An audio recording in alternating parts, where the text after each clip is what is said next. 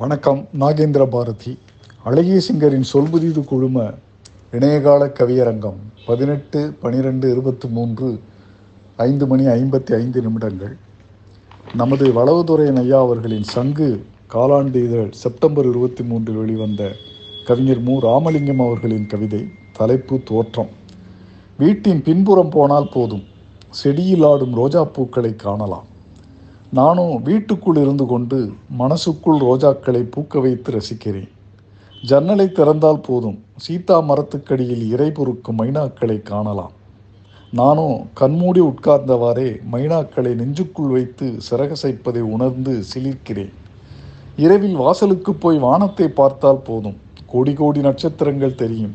நானும் இமை மூடி அமாவாசையை நட்சத்திரங்களை தொங்கவிட்டு வேடிக்கை பார்க்கிறேன். என்னையும் அப்படி பார்க்க கண்மூடி அமர்ந்திருக்கிறேன். ஆனால் நான் மட்டும் மனசுக்குள் சிக்குவதே இல்லை.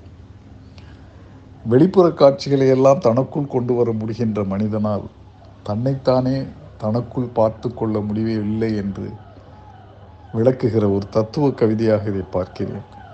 தனது தோற்றத்தையே தான் உணர்ந்து கொள்ள இன்னும் அந்த முழுமையான தியானத்துக்குள் அவன் மூழ்க நினைக்கிறான். அது படிப்படியாக நடக்கும். என்றே தோன்றுகிறது. நன்றி வணக்கம்.